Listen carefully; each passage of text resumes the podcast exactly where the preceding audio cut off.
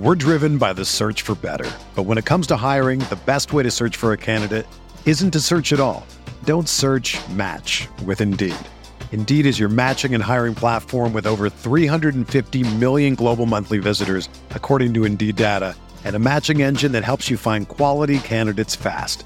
Ditch the busy work. Use Indeed for scheduling, screening, and messaging so you can connect with candidates faster. Leveraging over 140 million qualifications and preferences every day, Indeed's matching engine is constantly learning from your preferences, so the more you use Indeed, the better it gets.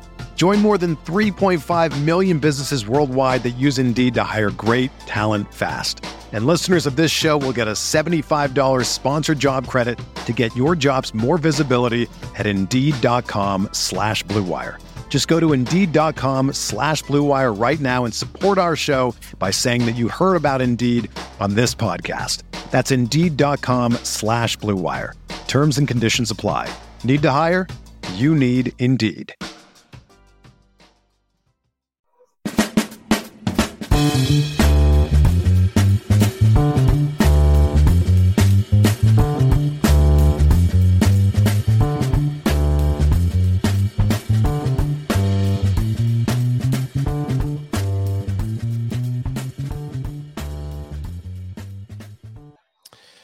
Welcome back to the Fantasy Football Report. I'm your host, Blair Andrews, as always, with my co host, Hasan Rahim.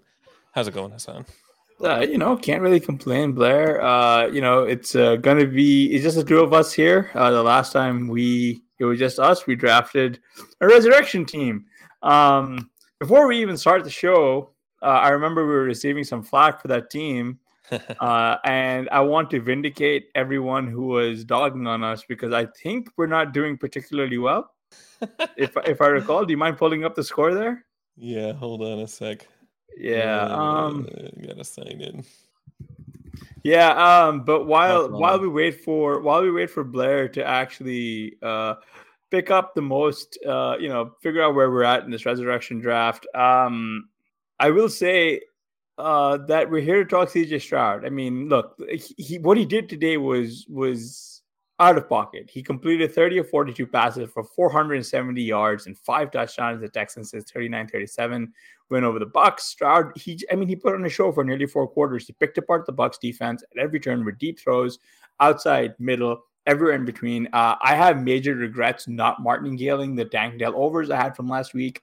You know, and just because when you're watching him and, and, and just watching him play, like it's clear that he's kind of elevated himself as like a top tier dynasty quarterback. I know in like mock drafts for dynasty, in Superflex particularly, he was going one pick ahead or right around where Tua was going.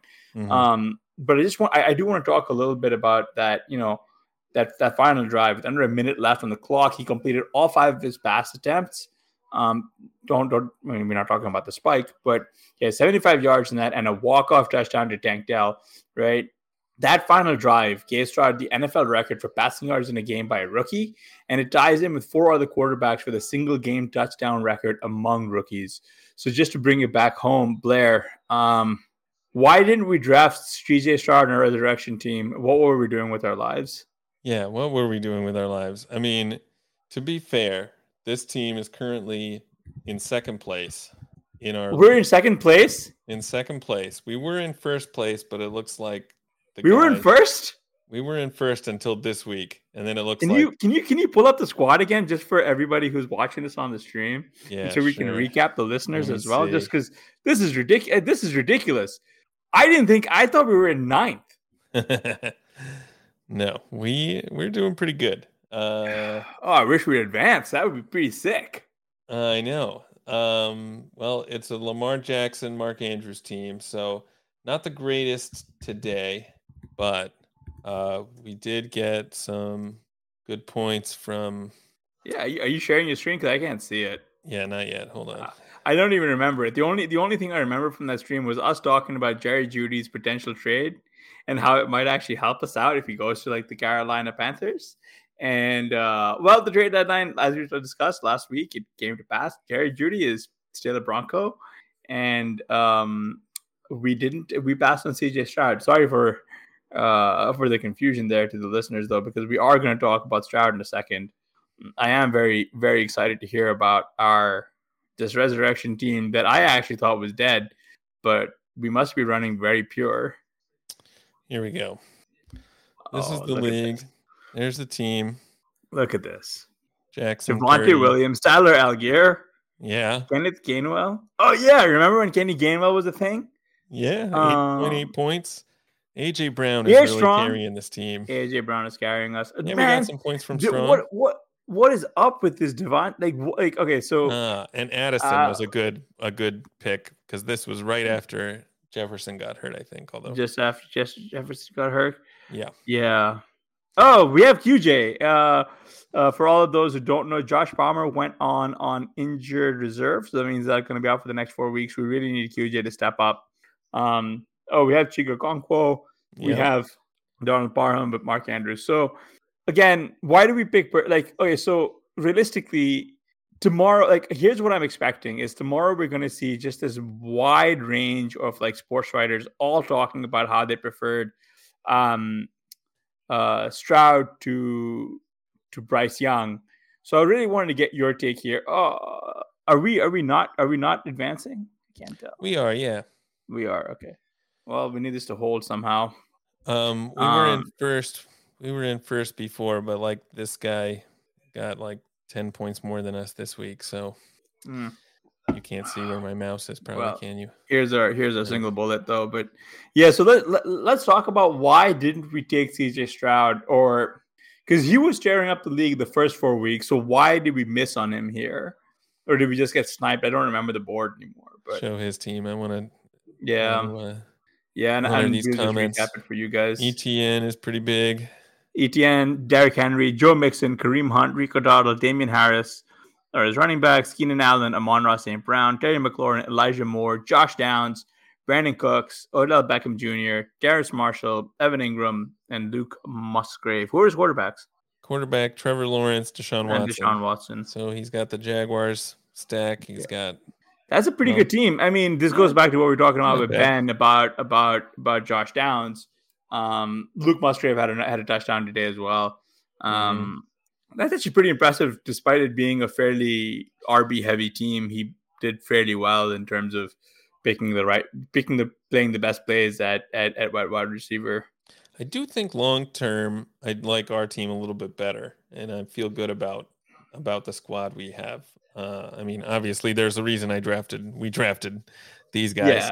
You know. Well, I mean, we were kind of forced into some of these guys like Jeudy, uh, but like, and we have a blurb on him later. So like, some it's actually kind of good because we have uh, somehow we actually have a bunch of these guys on our show sheet.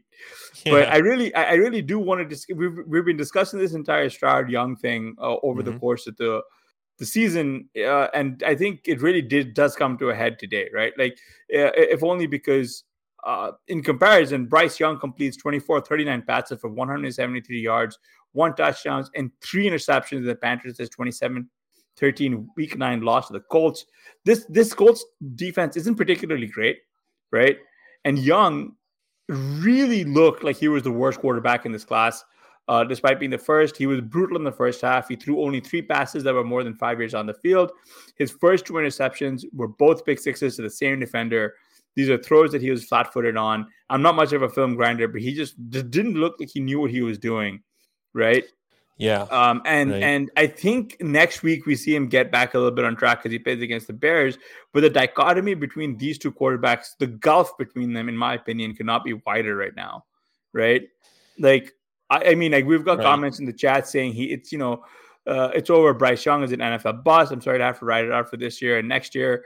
He did not massively improve. They do have to draft another QB. Yeah, I'm. The interesting thing is that they did turn over play calling to a new OC as well. So I really wanted to get your take, Blair. Like, what? Where are you ranking Stroud in in uh, Dynasty, and where are you taking Bryce Young? That's a good question. In Dynasty, I'm gonna have to. I mean, if you ranks. redo, if you redraft, you know, if you were to redraft the rookie class, I think obviously you'd have Stroud going number maybe number one overall ahead of uh, ahead of even the receivers. Bijan. Yeah, and ahead of Bijan. I don't know. That's close. Uh, super. Uh, well, that's in, su- in super flex. I think you're probably taking Stroud. Yeah, in superflex, mean, you it's- you're- can definitely make an taking argument Stroud. for Stroud.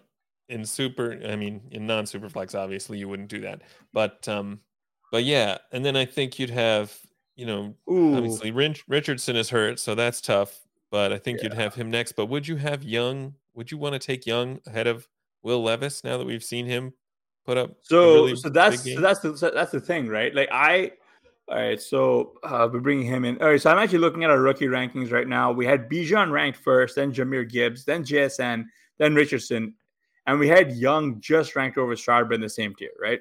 yeah, Um, so I think if you were to do this again, you're definitely putting Stroud in tier one alongside Bijan, right? Stroud moves from tier three to tier one, yeah, right?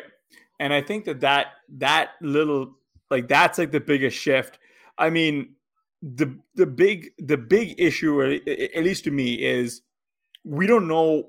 Like Richardson could be in tier one. You know what I mean? right. like he could have been here he, he could have been there right and that's like the issue is that like i think uh i might rank bryce young behind tyson Bagent dynasty in all honesty i mean um so we can so we should go back to to kind of where we were talking about this in rookie drafts is uh in superflex i'm always needy at quarterback so i'm always prone to move up quarterbacks in superflex Yeah, uh, I always I always exit the startups not not not well, right? Like it's just it's a disaster when you're looking at my quarterbacks. Um, it's it's truly sadness. Um, I think but in- in- interesting. Mhm. No, go ahead.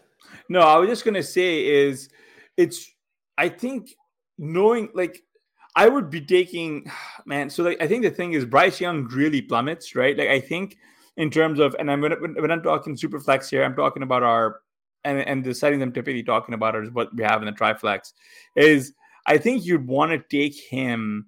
Oh man, like he, just I don't know where you take Bryce Young. Like like I don't I, I Um, genuinely don't don't think you can take him where you like I think I would be happy paying what I paid for Will Levis for Bryce Young Yeah, in Superflex, but that's like a cheap two. Like that's a mid second, which in Superflex, if you play a lot of Superflex Dynasty or even Superflex Redraft, it it's the dredges at that point. So if you're thinking about a dynasty startup or trading in dynasty, would would you have Bryce Young ahead of guys like I don't know, where would you have him in relation to Jordan Love, for instance? Oh my god. I think I'm more than happy to take Bryce Young earlier than Love. If Yeah. only because I think Love like Young gets another year. I do think the Packers need to move on from Love, but they might have won too many games. But I can see Yeah. them drafting another quarterback early next year. That makes sense, right? Yeah, I mean, like all the yeah, the- uh, behind Howell, and I think that's yeah, definitely right. After that's Howell, right. Sure. I think I think all these like, I think I think Howell goes into a pretty he get he goes up pretty high, but we're not. I mean, we we were supposed to be discussing CJ Stroud, right? so so so the question is, so we've already got him as QB six right now, right? So it's Hurt in Superflex. So it's Hurts, Patrick Mahomes, Josh Allen, Justin Herbert, Tua Tagovailoa, and then Stroud. And Yeah. then it's and then it's Joe Burrow, and then it's Trevor Lawrence, and he's a first round pick. So I agree with this 100, percent right? See, I am thinking I'm thinking you take Stroud earlier than Herbert and Tagovailoa, but I also think Lamar Jackson's too low. Yeah, that's that could be. Uh, I and if you want to, definitely have if you want to pull this up for our, if you want to pull this up for all the viewers, uh, I just dropped uh, the link here in the chat. If you want to pull up our our grid, so people can see what we're talking about. Let me see. Yeah, sorry, I'm making do all the Um, screen share fun stuff, but No, that's a, of course I'm not in on this. But yeah, it's just, but yeah, just to just to keep the conversation moving is is the thing is is what's impressive to me at least is that Stroud is doing this with Dalton Schultz as the leading receiver, Tank Dell and Nico Collins, who I mean, like I'll be honest, like like I think the Texans really need to get an alpha, like a true alpha wide receiver. Right. Yeah, These guys are fine bit pieces, but could you imagine him with a true true blue alpha? Like like I mean like like the big issue that I'm going to have with Stroud next season is in in terms of best ball is he's going to go too dang early for us. I I don't know how he's going to go outside of the window. Right. So here are the uh, dynasty rankings. So far, these are using Sean's and Curtis's from the month of October. So Curtis's are almost a month old at this point, but and Sean's are about two weeks. So these yeah. are not updated as frequently in season. So take that, um, you know, take that into account. Pull up a draft grade because I think that's the most interesting one to me, at least just from a stark visual standpoint. Right. Right.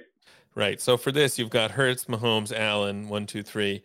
Do you move Stroud up above? Yeah, I think you definitely can can take him ahead of Herbert and Tua.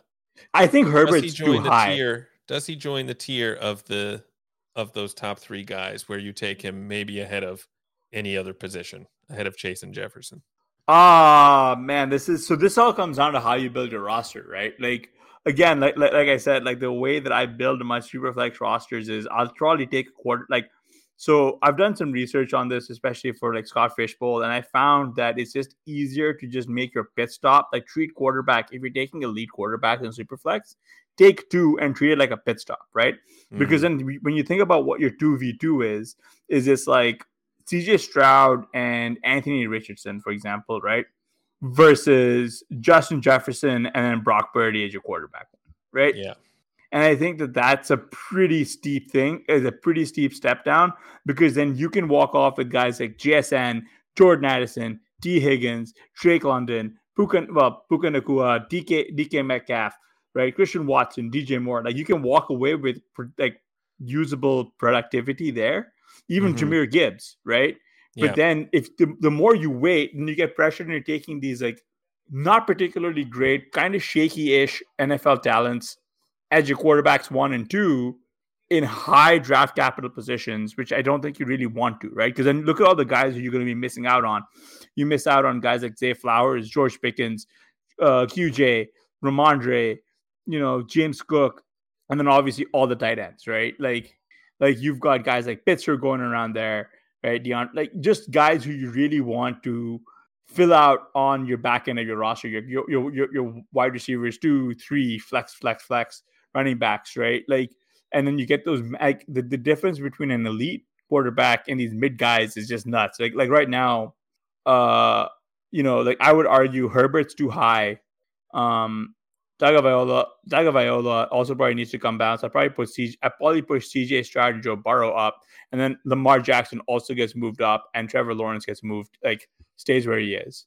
Yeah, and Bryce Young here. Uh, obviously, these are all, um, you know, yeah, these are old. these are a couple weeks old at at least, but I mean, you know, he hasn't done anything, I think, to really justify this kind of price lately. I think you probably move him down.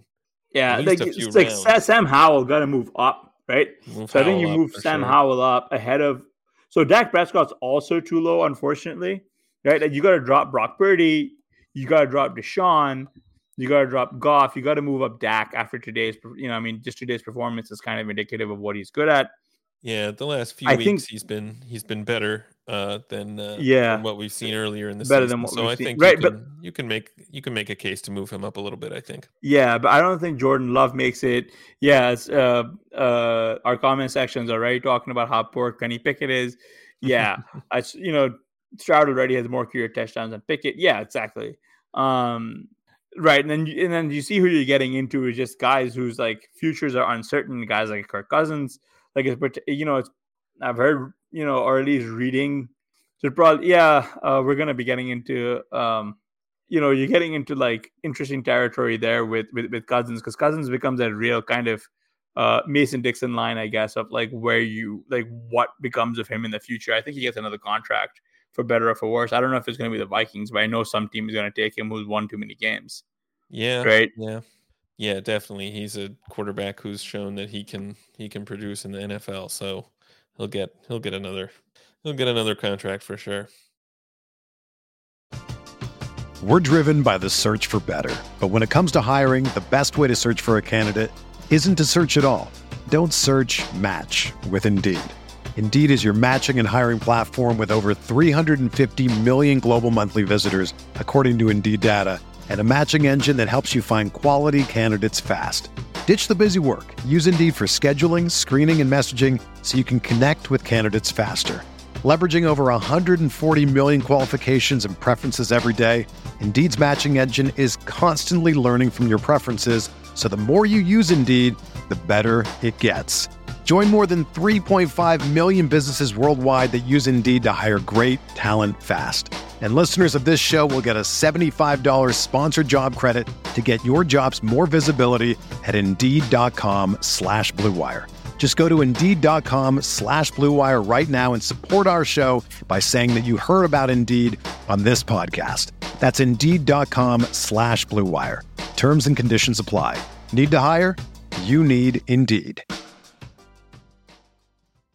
Another day is here, and you're ready for it. What to wear? Check. Breakfast, lunch, and dinner? Check.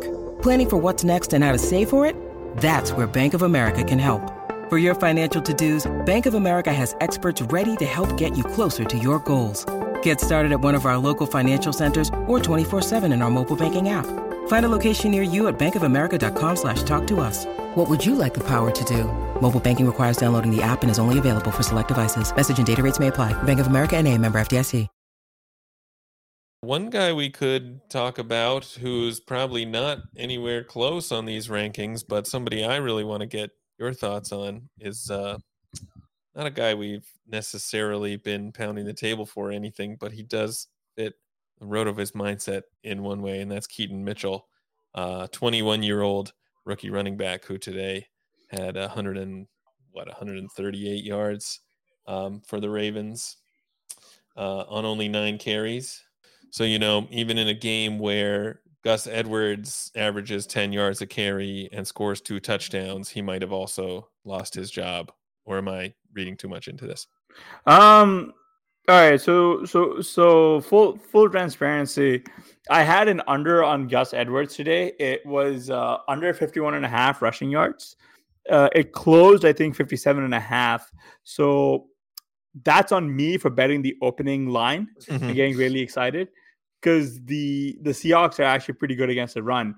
Uh, Gus Edwards had five carries for 52 yards, so I lost, and two touchdowns. He had one 42 yard backbreaking carry, and that's where I lost, right? Yeah. That was literally where I lost. Gus Edwards before that had the I had the pleasure of playing against Gus Edwards in several must win games, and he put up the most frustrating performance today against me uh, across multiple leagues, right? And then and then and then Mitchell Keaton shows up. And yeah, like this is kind of like this is your guy, man. Uh, I mean, he this... shows up and is like a spark plug, dude. Like I mean, yeah, it was like it was backups, but like backups. I mean, this is kind of where they make their bones because it's not like he, you know, like he showed everything that we thought he could be, like just incredible burst, just like a dual threat. Like I don't know, man. What are your thoughts on on, on Mitchell? Well, I loved what I saw. I think that it was really, um, it tells us a lot that at the end of the game, like in the fourth quarter, when they took Lamar out, they took all their starters out. It was Justice Hill getting all those carries, not Mitchell. Right? They yeah. took Mitchell out at that point too, um, as if to say we got to keep this guy fresh. We're going to be using him a lot more in the future. So I think uh, you know when you watch uh, when you watch him run and the kind of breakaway speed and stuff, it's hard to get excited about Gus Edwards. Um, and you're even you're even forgetting you even had J.K. Dobbins on your fantasy teams. Who is that guy? Man, it's it's it's genuinely frustrating. What like one today we got really game scripted. So you and I have a couple of Lamar Jackson and Mark Andrews stacks, right? And yeah. FFPC it works out because Mark Andrews put together. It's not the only somehow it's not the only these aren't the only um teams where we have this stack. I have them on several personal redraft teams. Yeah. And it's really frustrating watching Lamar make all these like like part of the reason why running backs were so so successful against yep. against the Seahawks' defense, who's actually been pretty stout against running backs, is that Lamar just makes this team like he actually puts the fear of God into defenders, like when it comes down to it. Because like because like yeah, you like you want them to feed Gus Edwards a rock because he's not particularly great. Like there were several instances in today's game where you could tell that um they the the defense was kind of caught flat-footed because they expected Lamar to have the ball in the in in in, in the in, in, as a keeper, but he was handing it off to Edwards. That was where that 42 yarder actually came right. from. the, Right. the the defender misread who had the football, and that was that. And that was me just sort of sitting there, you know, like ah, well, it's just you know, it's it's, it's an L, but like, you know, kudos to the to the Ravens team for identifying that, right? And then it's the same with Tyler Huntley, right? Like Hunt, Huntley took over, yeah, and he's kind of got it's not like he doesn't have a similar skill set. He's not as fast, but like Right. again, you have to respect this team and what Yeah. it does there. I, I do think that there we should see hopefully an expanded um opportunity for Keaton Mitchell, right? Yeah. Justice Hill, they don't seem to be particularly enamored with, and um like they seem to be f- fairly good. Um yeah, there's a good question here in the chat. Like, do the Ravens just sit Justice Hill and give Keaton Mitchell a 50-50 timeshare? I don't think they're gonna move that fast, but I do think we're gonna see Keaton Mitchell get like start siphoning off Gary. So Blair, my, my question to you really here is like, is Justice Hill rosterable? Right. And Yeah. I guess in I guess and when I'm talking about rosterable, I'm talking about like 20 team like like you know 20 roster spot leagues. Um or and like and like who are you getting rid of to try and pick up Keaton Mitchell? Oh, that's a good question. I do not think that uh, Justice Hill is someone I would be holding on to at this point. It seems like they've got him purely in a backup role. You know, they've also I don't know, got- man. 13 he had 13 carries today for 40 yards. I know, but how Gus many had of those, five. How many of those came in garbage time? I mean, most of this game was garbage time. Like, as, like starting at the half, it was garbage, right? That's true, but I mean, in the first in the fourth quarter, like they took out Lamar Jackson pretty early in the fourth quarter. As they Um, should have. Yeah. uh, I can't even remember what the uh, what the score was at that point. I think It um, was or rather, what the well, yeah, they had thirty. It was thirty to three going into the third quarter, and I'm pretty sure, yeah, they took him out with into thir- the at, fourth at 30 quarter. points. Yeah. and I'm pretty sure uh, they took him. They took him out. Yeah. So I don't know if Jackson even played the fourth quarter at all. No, I Keaton don't think he Mitchell had two I, uh, carries in the fourth quarter. It looks like, and then Hill carried the rest of the time when they're just kind of, um, you know, trying to chew up the clock. So I, yeah, he did get a lot of carries in this game, but I don't think they were meaningful. I think he's he's kind of there, uh, you know, he's their backup the way Huntley is the backup to Lamar Jackson.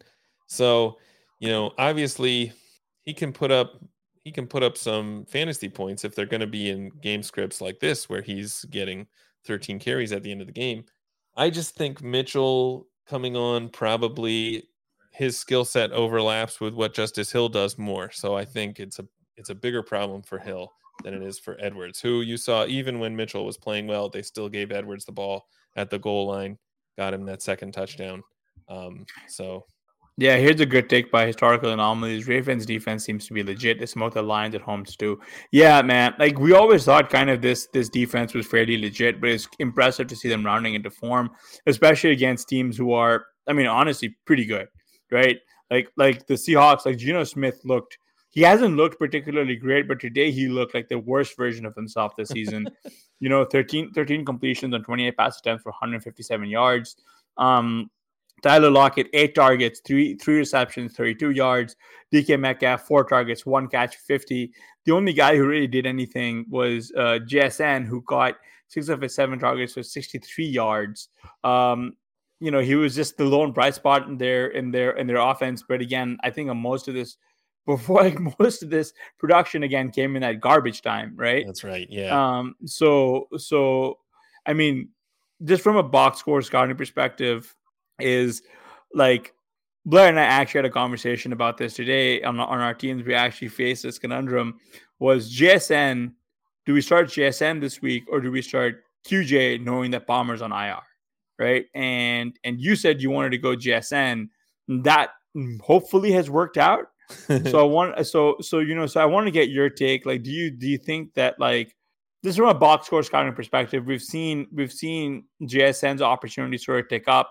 Do you think that he's set up for a big back half of the season, or is it just going to be more like you know kind of confusion? And also, I wanted to get your take on on Zach Charbonnet after talking him up all week. Um, you know, Charbonnet only had four carries for eight yards.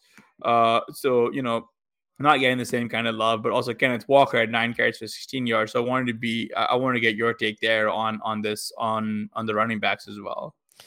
Yeah, I mean, like uh, like it was said in the comments, the Ravens are a legit defense and uh, tough to run against. And also, I think the game script obviously didn't set up well for either Walker or Charbonnet to have a big game.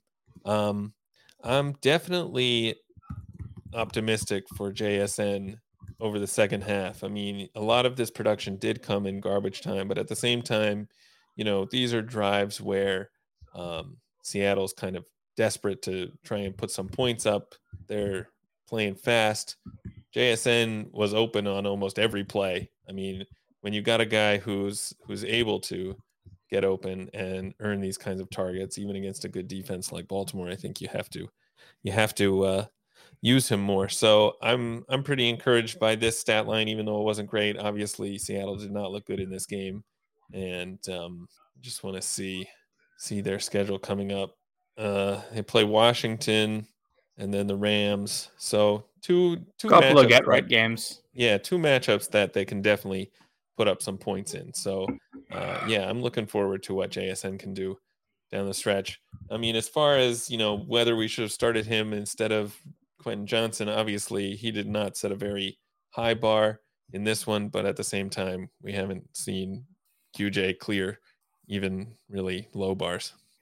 Yeah, but what was interesting, at least to me, and we don't talk about last week as much, but what was interesting to me is that the team did go out of their way to try to make it easier on him, right? Mm-hmm. Like they were using him more in the middle of the field where he historically has succeeded in terms of um, where he was used in college. Yeah, and and they did make it a little bit easier for him putting up up against linebackers, right? Like the Adam Thielen cor- corollary exists here. Um, uh, today was a very down day for Thielen. Thanks to Bryce. You know, I mean Bryce Young and all, but maybe Thielen, yeah, the season wears on. Maybe just not the same. But I will say that like, um, I would be interested to see what QJ does. I mean, this is this is it, man. Like this is this, like it really is kind of. The issue is this is like the dream run out for us as QJ drafters, where we were taking him in the off season, right? Like we, he was going incredibly early, despite where Mike Williams and Keenan were going Mike Williams miss is has been gone for so long, yeah. and then Palmer stepped up, and QJ still was a non-entity, and he, now he's got four games. Four games. Yeah. Someone himself. in the chat just asked, "What the hell do I do with Davante Adams? The guy just can't get anything done." Brother, we're in the same boat. we have him on this resur- on, on our resurrection best ball team, and uh, I have been starting him everywhere because I like the ceiling the ceiling he offers us, the ceiling Davante Adams uh, genuinely offers us is uh, so high and so mouth-watering that it'd be very stupid of the Raiders to not figure out a way to like get him going again. Right? Like he is genuinely that guy that is a game-breaking talent. And in kind of as Cobra Kai says in the chat, he's more of a top 20 than a top six. Unfortunately, is how he's gonna go with uh, Aidan O'Connell under center, who looks who looked fairly serviceable, but man, like Davante, I've got him on a couple of kind of mature dynasty teams, and I just have been starting him, dude. Like, it's lost me the last three weeks, um, but also won me the first three weeks, right? Like, I don't know what to say. Yeah, it's and, interesting. And, and, I mean, mm-hmm. he's like, you know, he's having a rare down season in terms of his efficiency this year. He has still shown this ceiling though, like in week three against Pittsburgh, putting up 42 PPR. Um, so yeah, he, he, he did it early in the in the year. I just don't know why they stopped going to him. Right. It's not like you it's not like you necessarily want to say he's, you know, fallen off a cliff. I mean, the efficiency obviously is a red flag, but it's not I think there's probably yeah. more going on here than just uh, you know, he's an aging wide receiver. One thing that's kind of interesting is if you if you look, for instance, in our Stat Explorer at the at the pass location data, one thing you know. You want to pull that, that up? You want to pull that up so everyone can see it? Yeah, yeah, that's a good idea. Uh, I will say, oh, while, while you're doing that, I will say Davante still did lead this team in targets, seven today. The the big thing about the Giants is they didn't get anything going. Daniel Jones hurt again, potentially torn ACL. This feels like the beginning of the end for Daniel Jones, at least to me. Um, but I will like I, what I will say is um, because the Giants didn't get anything going, the the Raiders were able to pretty much get Josh Jacobs going. And and and the issue is is this offense isn't prolific enough to where your running back and your wide receiver are gonna pop off, right? Like, uh, like like last week again against against the Lions, that was like an absolute shellacking. And mm-hmm. the like the that was like Adams seven targets again, led the team in targets, one catch for 11 yards, right? Yeah. Um, against the Bears. Uh, Adams actually did pretty well 12 targets, 7 for 57. So, like, the thing is, we know touchdowns aren't sticky. It's just what is good to know is that Adams is going to continue getting these targets. And that's why I'm starting him all the time. Like, I like I don't know about you guys, but like I just like to me, targets are still the basic lifeblood of fantasy scoring, right? And like without without that guy, like like the second the second you start seeing targets start to fall off as it for an aging wide receiver, that's when you know the team is giving up on him. But as Blair was mentioning, bring up the pass location data you were saying. Yeah, so just looking at 2023, I mean, it's notable how basically all of his targets and receptions coming on are coming on the left side, which is actually quite a bit different from even his usage last year, and especially his usage in Green Bay. See, 2020, he's used on both sides. Even in 2022, it's a little more even. So I think there maybe is some something going on with the offensive scheme that is not necessarily playing to his strengths. I don't know how much to read into that exactly, but um yeah, I mean look look look at this though, right? Like he was getting some stuff on the right side in the middle of the field last year. Yeah, last year, right? He had a lot more targets on the yeah. right side. Still not as field. many as uh as when you look at when he was in Green Bay, where basically it's. Well, I mean, that's kind like... of used all over the field. Um, so yeah, there may be something to that. Just the scheme does not fit his skill set. So hopefully, with the coaching change, we'll see. We'll see some of that correct itself. We'll see his targets come back up. I mean, you know, he obviously, you know, is getting the targets sometimes, but he also has a lot of games this season with four targets, five targets. So you know there there are some issues here that go beyond just um, yeah.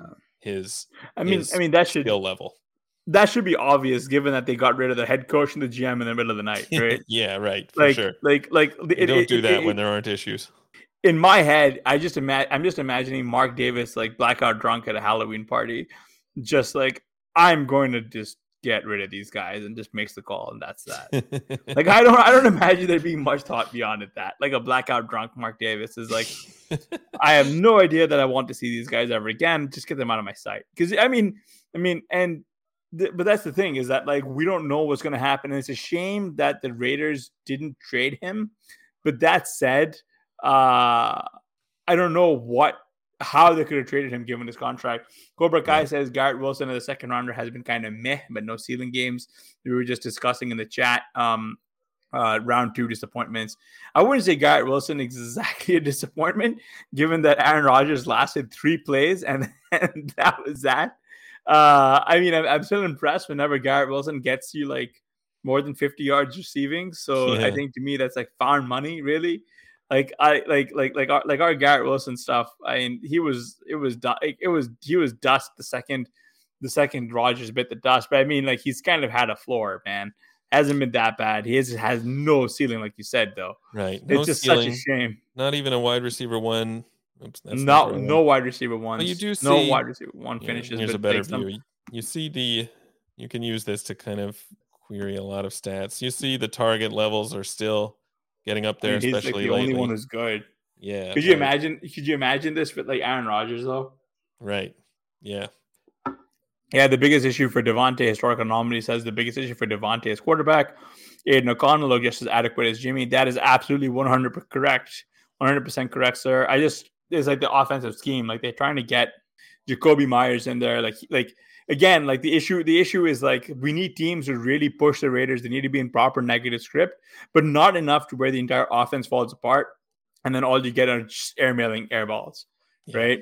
Yeah. yeah, like this is like a pretty apt comment. Aidan O'Connell looked better than Bryce Young today. Yeah, man. Like, like, like again, and, and I'm gonna put this put this out to everybody who's listening. Please get us a copy of the attitude cognition test. We will take it on air. yeah. I am not joking. I'm trying to get one. Uh, we have a very special guest in a couple of weeks that I'm going to try and get a copy for before he gets on the air with us. Um, uh, Blair, maybe we can we should start pushing. Yeah, yeah, we gotta go. Uh, we gotta. I mean, this this this this test was pushed as a reason, right? Like anyway, but but we should we should we should move on because um, I, I I did want to discuss a really interesting game. Uh included a guy who we love is Bijan Robinson, who had 11 rushes for 52 yards, and the Falcons lost to the Vikings. He also had one reception for one yard.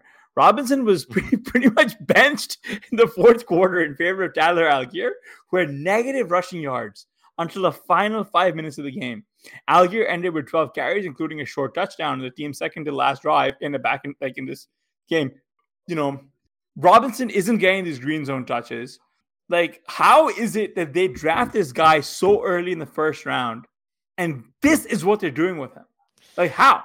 Like, like, like, like, the... I'm, like I, I was so close to bringing back Ben Gretch and just having him on for this segment, just so we could spend 20 minutes, like, again, dumping on Arthur Smith.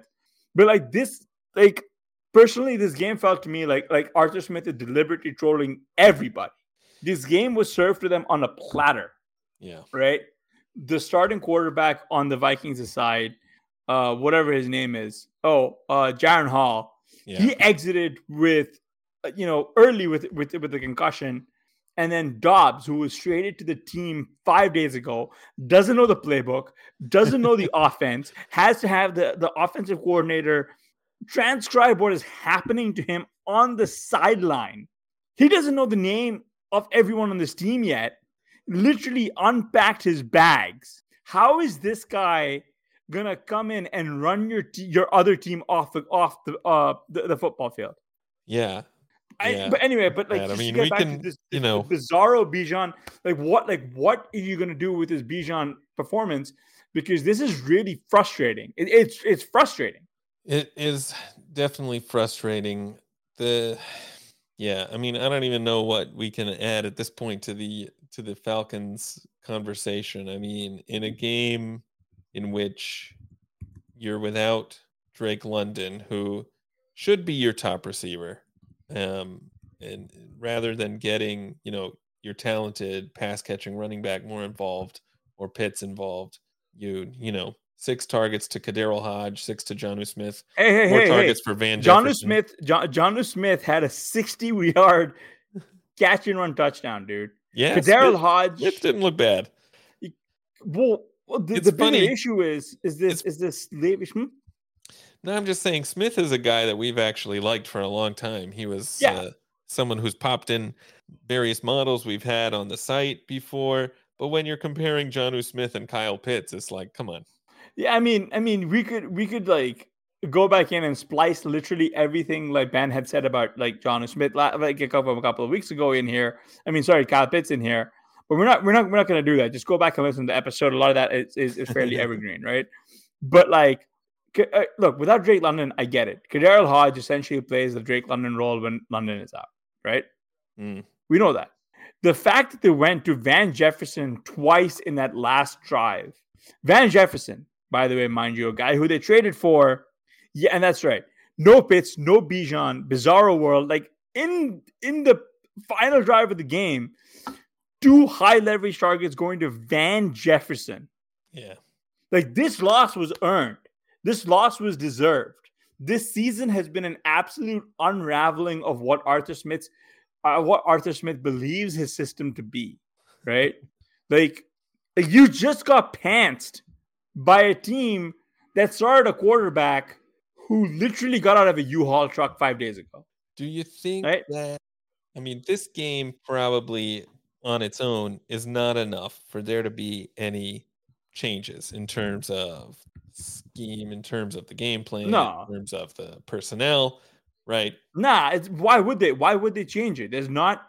What do we need to see? You, I mean, what do we need to see before before uh, either Arthur Smith loses his job or something else drastic happens because that we need kind of we seems need to me to be the, only hope here.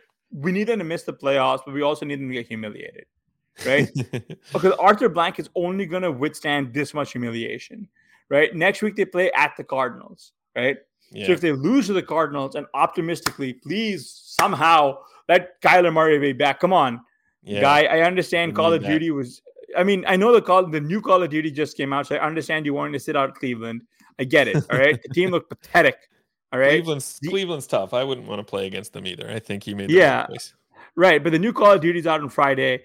Come on, bro, just do us a solid. Just just roll out of bed on Sunday and just kick their asses. We Come all on. need this, Kyler. Do it We for all the fantasy. Do it for the fantasy players. Do it for everyone who's under the height of five eight. Yeah, That's how tall Kyler is. Kyler, Kyler is Kyler that short?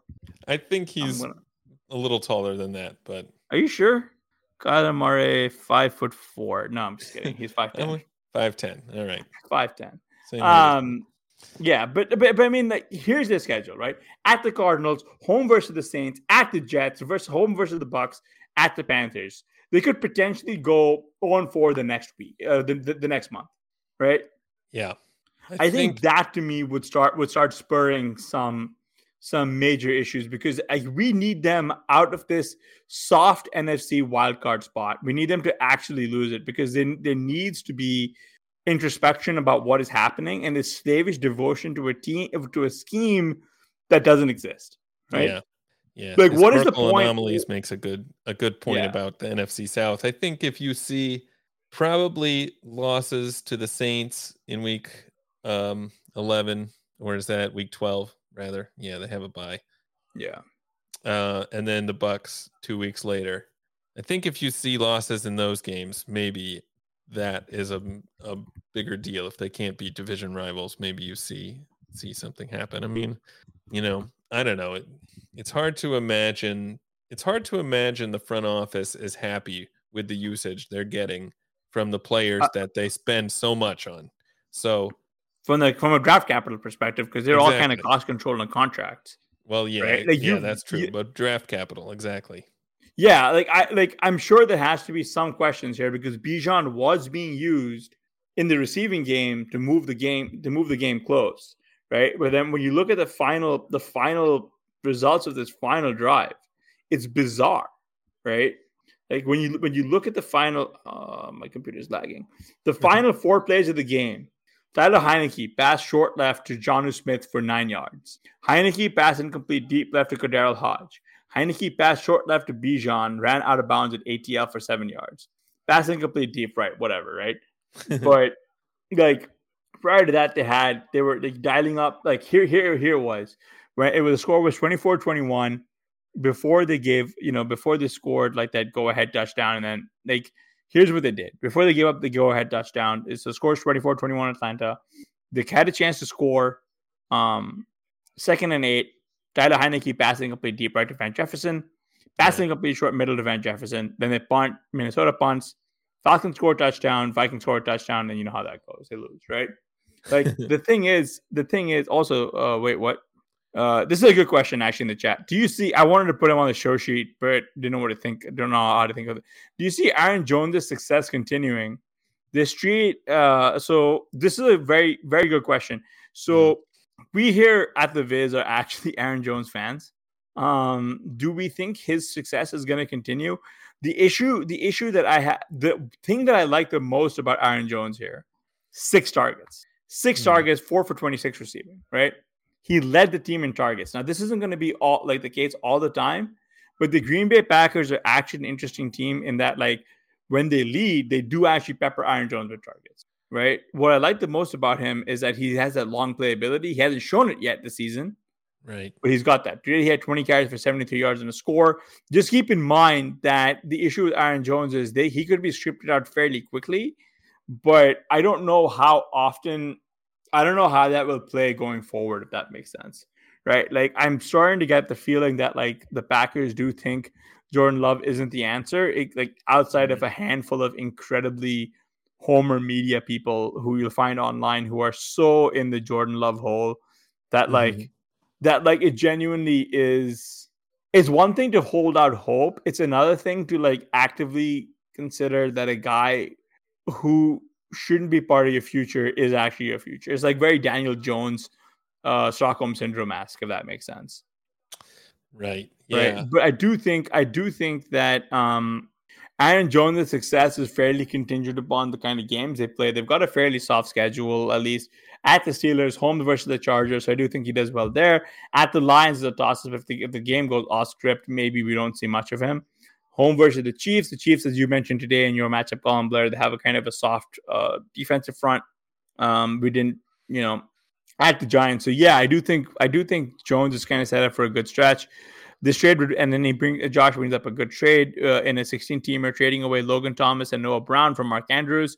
I would 100% do that twice a twice a day, three times on Sunday. Like you're essentially moving away LT and Noah Brown, who are two good bit pieces for a mm-hmm. guy who I really, really, really want in Mark Andrews on the stretch. Yeah, selling right? like high I, on Noah Brown after after this week seems like the right move. Yeah. Would you trade Patrick Mahomes for CJ Stroud and Cooper Kupp in a dynasty league? I have Josh Allen already. I don't think I'd be doing that. I don't think I want the. I don't think I want Cooper Kupp. I actually had an offer earlier, uh, Cooper Kupp for JSN. I hate those type of trades because it does nothing for me. It, it's it's kind of meaningless.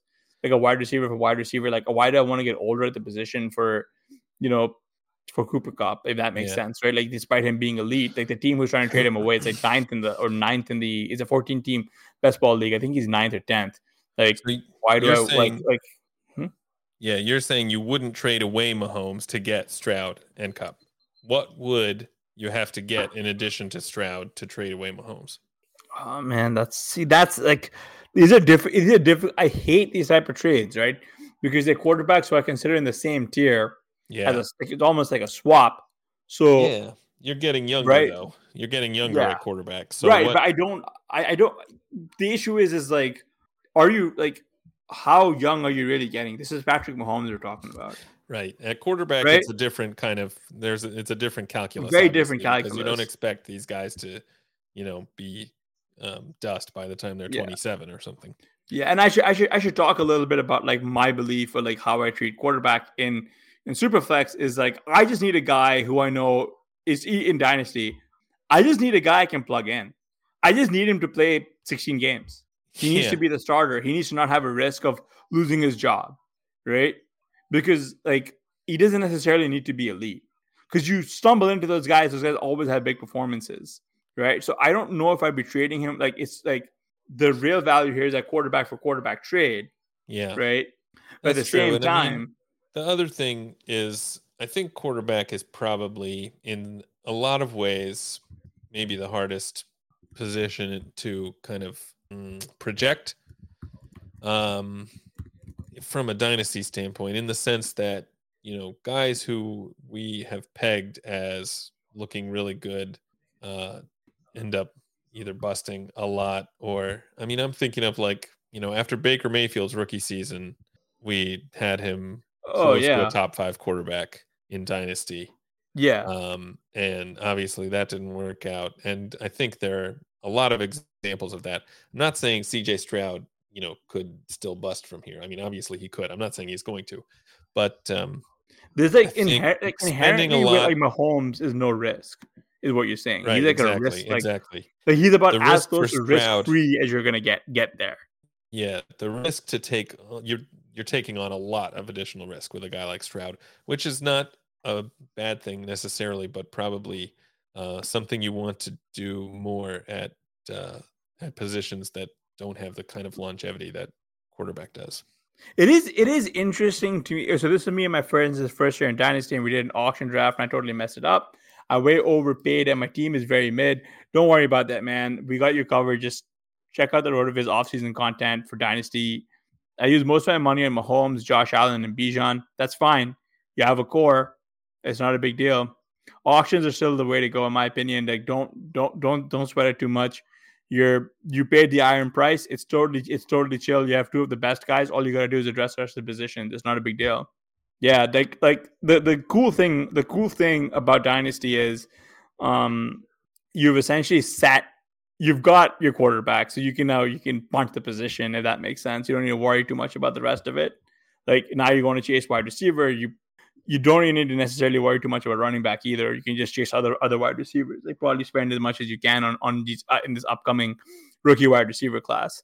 Uh, we, uh, Blair isn't in this, but but there's but there's a, a 14 team um, auction, uh, well, a 14 team dynasty league that I play in with Thomas Emmerich, uh, where the rookie draft's actually an auction draft, and there's an additional layer where your rookie money rolls over, and it's just a mad dash scramble to try and get the like the elite talent. That's kind of where Thomas went all off the rails and picked up like QJ for as much as he did. You always find just like crazy stuff like that. Um, so yeah, don't don't don't sweat that too too much. Um, uh, but yeah, I mean, I would genuinely not worry too much about Bijan. Like as, as as far as his redraft value goes, it's concerning, just because Arthur Smith is just so frustrating. Like if I said what I wanted to say about Arthur Smith right now on the on the on air, I think our show would be canceled. Um, like I, I think I think I think Cole might have a heart attack hearing us. Uh, and then also we'd probably get some very angry um, uh, notices from the FCC. Um, I feel like I should. Uh, so if you feel like you have two elite quarterbacks in Superflex, I touched on this earlier in Dynasty. Don't worry about it. Like just just treat the year like you know you need to rebuild the rest of your team, and that isn't too too hard, right?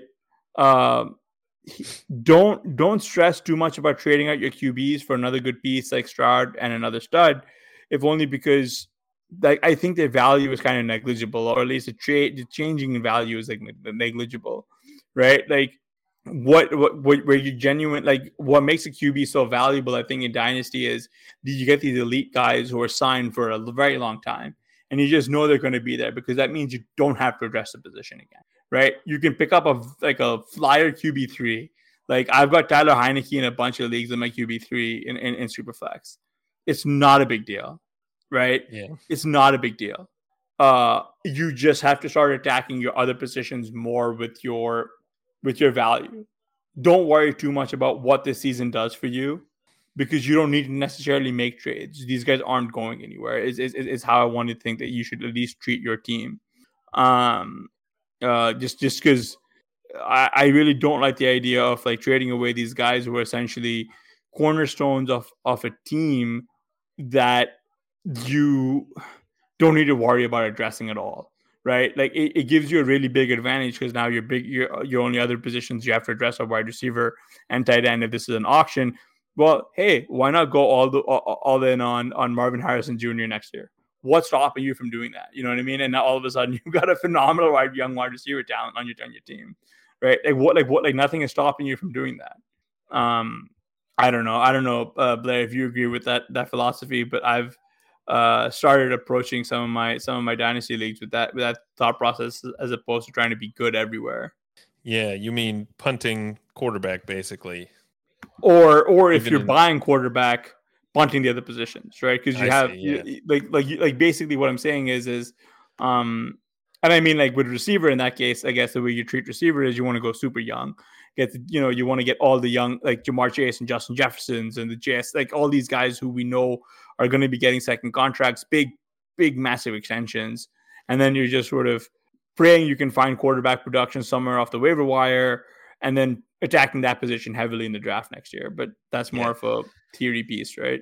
I mean, the goal, of course, is to be good at every position, to have the elite guys yeah. at every position. And in Dynasty, that is possible to do because you can you can get guys at really cheap values and they can break out the next year or something. So what you definitely want to be doing is loading up on breakout candidates.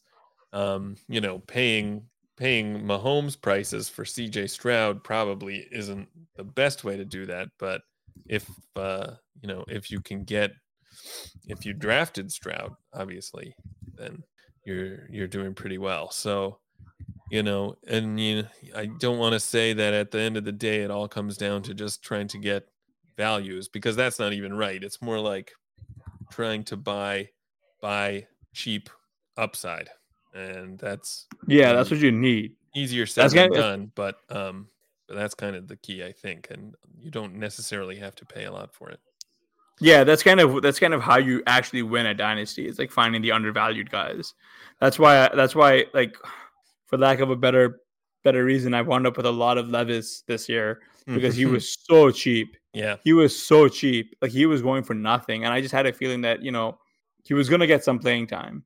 I didn't expect his first game for him to look as good as he did, and I didn't expect him to look as poor as he did in the second game. No one wanted to buy him off me for a first half of that first of that first game, but you know, a few more yeah. repeat performances, and I might be able to get more than the Bryce Young one will. You know what I mean? Yeah, for sure. I mean, you know, um, after even after of, this week, I think you could probably. One of my league mates offered me David Montgomery for a first round pick for next year's draft, but I declined it because I thought that was a bad value. Okay, so David Montgomery is that was a horrible trade offer to you, and I'm really happy you declined it because like the guys you kind of want to be getting. Like, like, so think of it this way: that that that trade offer that was made to you is like saying Jahmyr Gibbs for David Montgomery, which you would never ever do. Yeah, I mean right? that's assuming you have an early first rounder, but even an if early, you, even a late an first early rounder, first round, but even a late first rounder this year was like Jordan Addison, Dalton Kincaid, Zay Flowers, Sam LaPorta. Right. Right. Right. You would never be trading any of these guys for David Montgomery. Yeah. And that's the thing. Yeah, so, I mean, there's some there's some there's some time value that you do have to factor into the equation in the sense that you can use Montgomery's points now versus, you know, a first round pick next year is probably a little bit less valuable um, just because it's next year. But still, um, you know, for I think in almost 100% of cases, you would not want to you would not want to take Montgomery for a first round pick. Would you trade Bijan and Andrews for Chase and redraft? I would not be doing that at all. Because like Bijan, because like Bijan and Andrews combined is going to be higher than Chase, and we know yeah. Andrews is capable of blow up games. We know Bijan is capable of blow up games. We can't predict these in advance, so I would not be doing that. Plus, you're losing out on your RB and T, and that. The issue I mean, is is like the the DE spot is what's killing me here. Yeah, this is this is.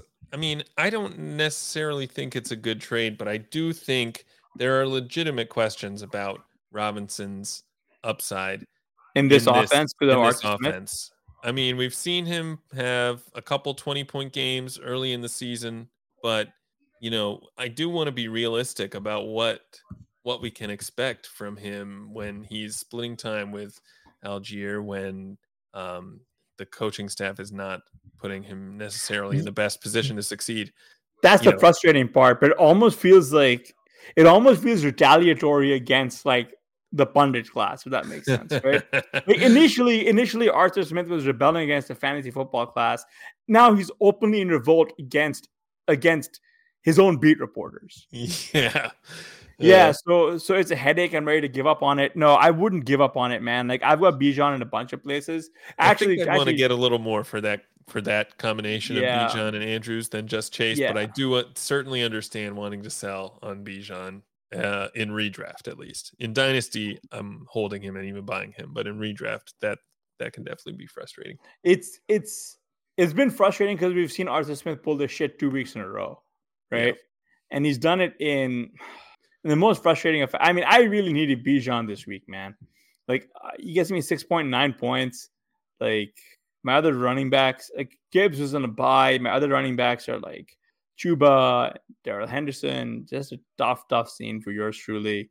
But yeah, even then, I'm not giving up on him. You know what I mean? Yeah. Like there's just no way. Chase for Hubbard.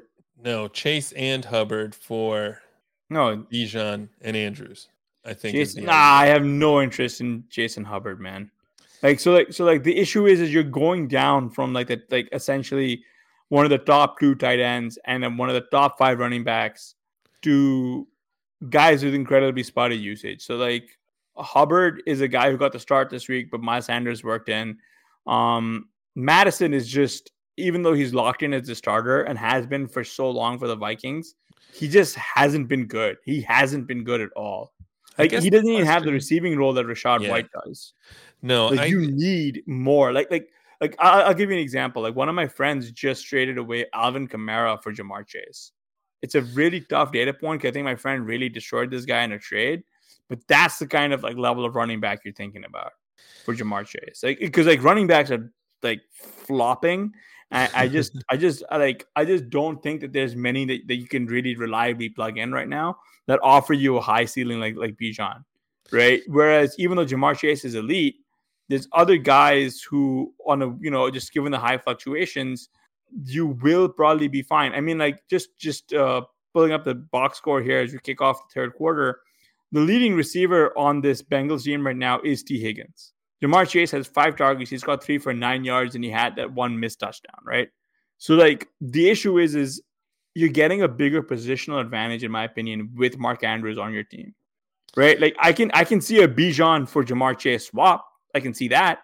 I just don't like adding the Mark Andrews piece here. There, yeah, do you that agree? makes sense. That makes sense. I mean, um, yeah, I don't think I don't think adding Hubbard or Mattison to that really moves the needle that much for me. But the I mean, you know, we're we think about Bijan as being a top five running back because in terms of his talent, he probably is. In terms of his dynasty value, definitely. In terms of redraft value, I mean, he's currently the running back 18 on a per game basis in PPR scoring. So Could you pull up the list? I was I'm curious to see who's ahead of him. yeah, uh, I mean, I I'm- mean, and, and but, but here's the thing: the issue, the issue with that is this goes down. It's not just the timeshare; it goes down to like this team's usage. The fact that the coach, the the fact that this coach is just not using him in the green zone, despite drafting him where they took him. They didn't take a quarterback. They didn't take a quarterback. They didn't take an O line. They didn't take some of the more important positions than running back. They took Bijan Robinson. Yeah, Shane. yeah, hey, so Chan, is, he's back. this Christian is per McCaffrey. game per game Yeah. stuff, obviously, and uh, so Achane mean, but yeah, but look at this, right? like amazing. like- Raheem Raheem Mostert comes in as like a 15th round hero. Kyren Williams, waiver wire hero in some leagues. Zach Moss, late round hero. David Montgomery has, you know, I mean, he has all those touchdowns. Um, Saquon Barkley, well, he's, I mean, he's locked and loaded. yeah, Um, right. I mean, even if you if you look uh total, he's the RB little- twelve. I mean, he's better, right? yeah, better RB12, right? RB twelve. Um, but yeah, this is like, and you do, and this is because he's not getting those green zone touches. But right. this is the issue: is like you're giving them all to Allgeier, who's not. If anything, Allgeier looks worse this year than he did last year, right? through Um, law of tra- like it feels weird, but like through law of transitive property, it almost looks. Yeah, yeah, yeah, You haven't it- seen the ceiling from from Bijan in the start we did. In the start, it's been right? A, it's been a while. 21.2 he had um and then it's been a while but even that i mean for for a back as talented as we think he is you would expect to see some 30 point games in Mm. there yeah, but the, So- the issue, the, but the issue here is like we think he's talented. The Falcons think he's talented because they him fifth overall. So what's Arthur Smith's problem? right? Like Exactly. and- and- and we've seen him do this with with with Kyle Pitts, and then we've seen him do it with Drake London, right? So like, Yep. so like either the whole world is wrong, or the Falcons who are drafting these guys are wrong, or Arthur Smith is wrong. And which one's the easy? Like it's easy to single him out, right? It really is. And I don't feel bad. I, I don't feel bad for dogpiling on him. I don't. Because And this team doesn't deserve its wins. It doesn't deserve these. It doesn't deserve its record. And I'm really hoping to get absolutely trounced because because there's like you you can you don't get to play that Billy Bill Belichickian arrogant you know like um like role until like unless it's earned right? Like mm-hmm. yeah. and there's no there's no evidence that this team is anything beyond this beyond the titans. Like i mean they're not better than the titans. Like they got they got destroyed by the titans. If they lose to the saints like you're looking at a team that's just not there yeah i don't know man yeah that's the thing bijan can't get in a rhythm gets punished for fumbling yeah that's the the issue is like punishing punishing an early draft capital very talented running back um uh for fumbling right Yeah. So, I mean, you know, nothing I think is going to change necessarily in terms of Bijan's usage this season unless we have a coaching change. So that does have me a little bit concerned that we won't really see his ceiling this year. I think that's a distinct possibility. So I don't, that is yeah. So I kind of understand. I understand the a little apprehensive about about uh, rostering him, but but his value. Yeah, but yeah, but that's yeah, that's the, but that's the issue is that like he just said that his league mate doesn't want to just move Chase straight up, right? Yeah, and so this is where there's a, there's an incongruity because I don't think I don't think Bijan plus Mark Andrews equals Ja'Marr Chase, right? Agreed. Like the issue is Mark Andrews is like this. If it was like Logan Thomas, Jake Ferguson, sure, okay, not, not not now, sure, why not, right? The issue is is like because because Mark Andrews is another guy who's got a fifty point ceiling, right? Like Yeah. like like Zay Flowers has taken some steps back. He really doesn't get that kind of usage. Today we just saw Mark Andrews get all the work, right? Like it's not. It shouldn't come as a surprise. Yeah. Like when, when, when like like like he is this team's Travis Kelce, right? Like, and we- we're seeing him used as such. He was drafted as such in the offseason. Like, this isn't a surprise. Right. Yeah, I agree. Yeah, I agree. Andrews Andrews in addition to Bijan is too much, but Bijan in addition to another lower, you know, a lower tight end, another piece that's not quite as valuable, I think makes a lot of sense. All right. Uh did we want to talk about anyone else? Oh, here's a good one. Jahan Dotson caught four of eight targets for 69 right. yards and a touchdown. Um, I mean, the question is now that we've seen two Jahan Dotson games that have kind of kind of been what we were hoping for, maybe not quite the ceiling we wanted, but we're We seeing the finally get targets there. We're seeing the yards the fantasy points are there um are we are we still are we kind of like oh remember all that stuff we said in week six forget that I mean, I would like to think that some of what we said was what motivated the commanders to actually do this. yeah yeah that sounds right right? But I mean, truthfully, truthfully, uh, Curtis Samuel was ruled out. Um, we knew we knew Dotson had a couple of issues with uh, with health. Um, but realistically, what's happening here is that he saw he's seen 26 targets in the last three weeks, right? hmm uh, we said at the top of the show, and I'll reiterate, uh, you know, targets are the lifeblood of fantasy scoring. You know, my boy Byron Pringle had four targets, got three for 55, but that's not going to be, that's not exactly, you know, repeatable. But like the fact that Jahan Dotson based the team in targets, eight, and he got four for 69 and a score, like this only says to me that, like, as long as the targets are there, his efficiency should only improve, right? He's he's fortunate in that he faced off last week against a very soft Eagles defense. I mean, look like like CeeDee Lamb carved them up like an early Thanksgiving turkey, right? yeah Um, that game against the Giants was terrible. They lost to the Giants with 14-7. Um, I think it was McLaurin who got all the usage. Uh, Dotson had eight targets, got five for 43, right? yeah Like it's it's just a matter of like target volume. And like I'm gonna go back to an earlier game. Actually, let's look at the Bears. They lost 40-20 in this one. I'm curious to see what where all the damage came from. That game, Dotson only had five targets. So Logan Thomas was on fire. Curtis Samuel had seven targets that game, caught six for 65 and one, right? So the fact that Curtis Samuel is out of the picture for a little bit is a big is a big boon for his like his his his stock. Yeah, that that could be big. I mean, I think it's interesting. He does have a few games, you know, seven in week one, nine targets in week four, eight targets last week, obviously. But this is actually the first game of the season in which he's had positive fantasy points over expectation, um, which is saying something because this is, you know, Dotson was, I think, the second most efficient wide receiver in the league uh, last year can pull this up. Yeah. Right. So um I don't know what to make of that exactly. Obviously, you know, different quarterback this year than he had most of last year. Um, so maybe it's just about him and Howell kind of getting uh, on the same page or something. But yeah, obviously this is a big a big jump up from what he's been doing, a big difference that's not necessarily explained by by the targets, I think. So I don't know exactly what to make of it, but uh, hopefully it's the start of a, a trend. And obviously this is last week. This is not this week.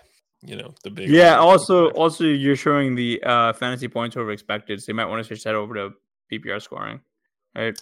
Yeah, that's what I'm talking about. PPR. uh, Yeah. Fantasy points over expected. Yeah, I mean, yeah, that, that's the thing, right? Like, the only Right. reason is because because when you look at the fantasy, the reason I said that was because when you look at the fantasy points over expected and move it to PPR, you're seeing that like his poor scores track pretty closely with Right. that the lack of performance. And so can you, can you flip back, right? Oh yeah, to this. Yeah, right. Yeah. So this is the, the, and this goes back to what why I was reading off all those different box scores is because yeah, there you go. That's probably better. Is because this is his expected points, right? Yeah. yeah. Like he just wasn't efficient. And because yeah. he was inefficient, they moved targets to Curtis Samuel and Logan Thomas and others who were efficient, right? Um, someone just discussed someone just discussed why why Brian Robinson as their RB two in Dynasty. Look, he's probably going to be there. Um, you just have to hold him. Like that's, that's you're not going to get much out of him. You just have to hope that he gets when the Commanders play with a positive script. He's really good. He's like a script dependent back, but most most running backs are. But he's one of the other ones. But just to go back to what I was saying about Dotson is when you look when you look at that FPOE stuff and then you look at his PPR performances, he was perform like underperforming everything. Right. And he was underperforming, and they had other overperformers. And um, Brian Robinson was actually getting a lot of early targets because they're winning. Curtis Samuel, Logan Thomas, mm-hmm. all these guys, right? Like they didn't necessarily need to use him. Yeah. So going back to what we said, yeah, like we we had a good reason to worry about this, right? He was he was inefficient with his target volume, which led to a reduction in workload, and only now has like the the the crowded receiver corps started thinning out we're seeing him sort of ramp back up. And again, it's just it's and part of it is just sort of progression to the mean in that he couldn't remain this bad for this long because we knew he was good. That's true, and that also explains maybe a little bit why he why he uh, has not been as good as he was last year because last year was an outlier I, in a way. charts, dude. Certainly, a lot of his of his efficiency last season came from touchdowns, and he hasn't been scoring many touchdowns this this year. So that's no, I, one big difference. So so I guess let me ask you this question: Is um is Jahan Dot Jahan Dotson is he now like an every week starter? He is for us in FFPC because I mean, uh, well, what else can we do? But uh, was, but yeah, I was debating today whether to start him over. I think Romeo Doubs in one league, and that's see, with, that's who do you go with? I went with Dotson, and I think that was the right call, even That's though right. Doubs, I believe, had a higher projection in a lot of in a lot of sources.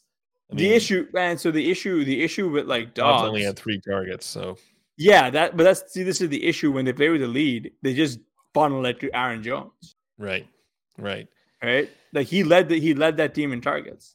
I like, think going forward. did he? Oh yeah, Aaron Jones. Did you mean? Yeah, yeah. Um, yeah. I think going forward, I'm I'm comfortable slotting Dotson as as an every week starter. I mean, he's getting the targets now.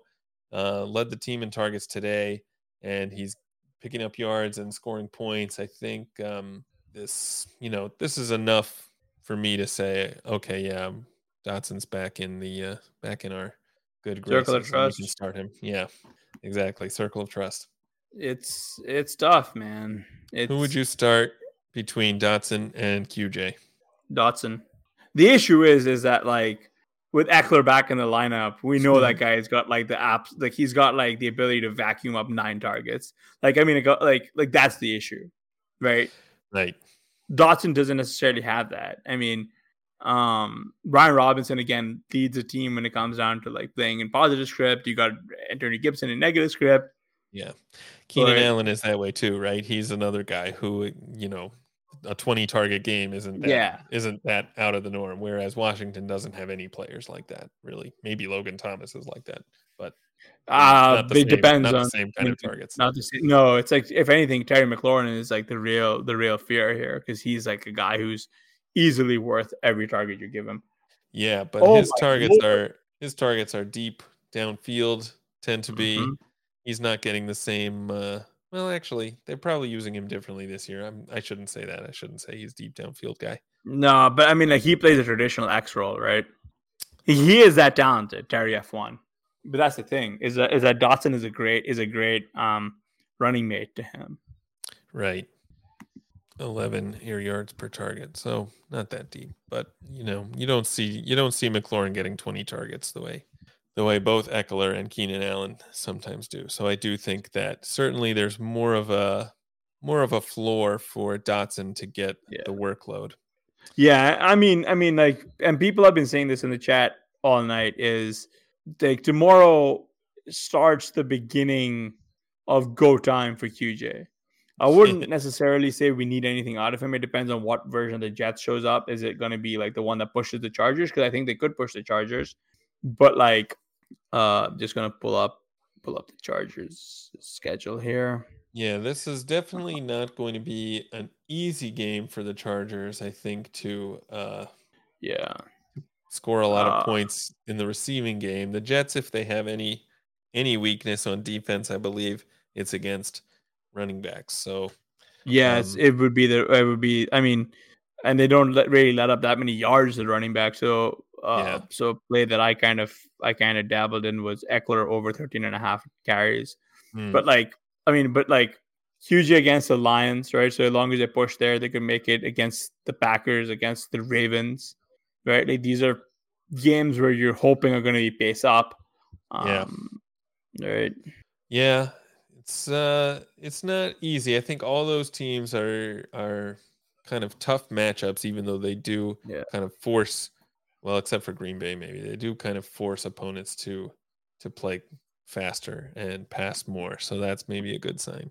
Um yeah, I don't know. I don't know what you know, on so many of my teams I can't really afford to drop QJ at this point. So No, we're kind of pot committed at this point, right? Like- well, like, not I mean, that, but I mean, this week was bad because of all the bye weeks. But uh, you know, with with uh, different guys losing different guys to injuries and just not having other options available. Oh yeah. QJ becomes, you know, he's starting kind of by default on a lot of teams, unfortunately. Yeah, if, if you're playing in a sh- shallower league, he's probably on your waiver wire. But like if you play in like the deeper leagues, he's no chance, right? Yeah, I mean, next week is going to be tough too, right? Chiefs are on by Rams are on by uh, Finns are on by Eagles are on by Mm. Like that's like three cornerstone offense. If you're playing, if you rostered any of these guys, you're probably like, all right, this is my L. like, like, right? And then following that, and the Falcons run by Colts, Patriots, Saints. Uh, we did we didn't touch on him, but it was nice to see Olave torch the Bears' soft secondary. Mhm. Um, if only he got them every week. And then week 13 is your gargantuan Ravens, Bills, Bears, Raiders, Yeah. Vikings, Giants, right? Like that's a massive bye week. yeah, So I mean, God save everyone that week. playoff week. Yeah. Yeah, So I mean, we don't necessarily do this, but uh, Blair, you and I are hoping for big games from Garrett Wilson and uh, and uh, uh, Garrett Wilson uh, and Breece Hall tomorrow. But we also would like to see Yeah. QJ go off. Yeah. Um, A game with a lot of scoring would be nice because anything to kind of force the Jets to have to uh, throw the ball Yeah. to Wilson a lot and also throw the ball to Breece Hall or give him yeah. the ball. yeah. I will say it is nice to see them try to simplify the offense for Zach Wilson. I think he, they've actually done a little bit better. Like I, I don't know if it's just me. Oh, look. So I'm admittedly not a tape guy. uh, I, I don't know. I don't. I don't know if people who who are trust who are knowledgeable about film have been posting about how Zach Wilson has gotten better. This is a team that did beat the Eagles. Uh, Garrett Wilson had eight catches for 90 yards in that game, and then last mm-hmm. week we know he had seven catches for 100 yards. Right, so it is nice that Zach Wilson has just zoomed in on on Garrett on on, on GW as his only guy, and so I'm just hoping that keeps this going. I'm you know, I'm hopeful hopeful that we get a good ceiling game. Yeah. Yeah. Yeah. Could use a lot of points. I think there are at least two main events I'm in where I need 30 points from the combination of Wilson and Breece Hall. And I'm sure um, RotoViz listeners are not uh, in too dissimilar of a situation on a lot of teams. So, yeah, hopefully we get those. We get those points. All right. Well, uh, I think that will do it for us, unless there's any anyone we missed. But uh, yeah, thanks everyone for hanging out. Good conversation, good comments. Um, really appreciate it, and uh, be sure to subscribe and hit the like button and everything. And uh, we will talk to you next week.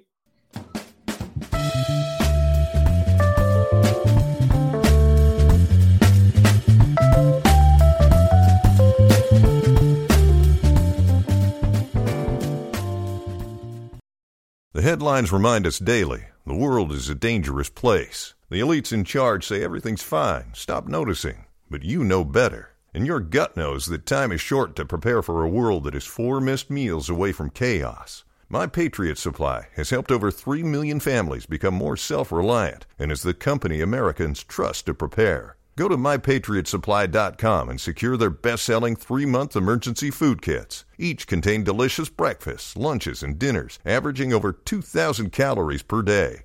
Secure at least one food kit for each family member. For a limited time, save $200 plus get free shipping on all their Ready Hour three month emergency food kits. You're not ready if it's not Ready Hour Foods.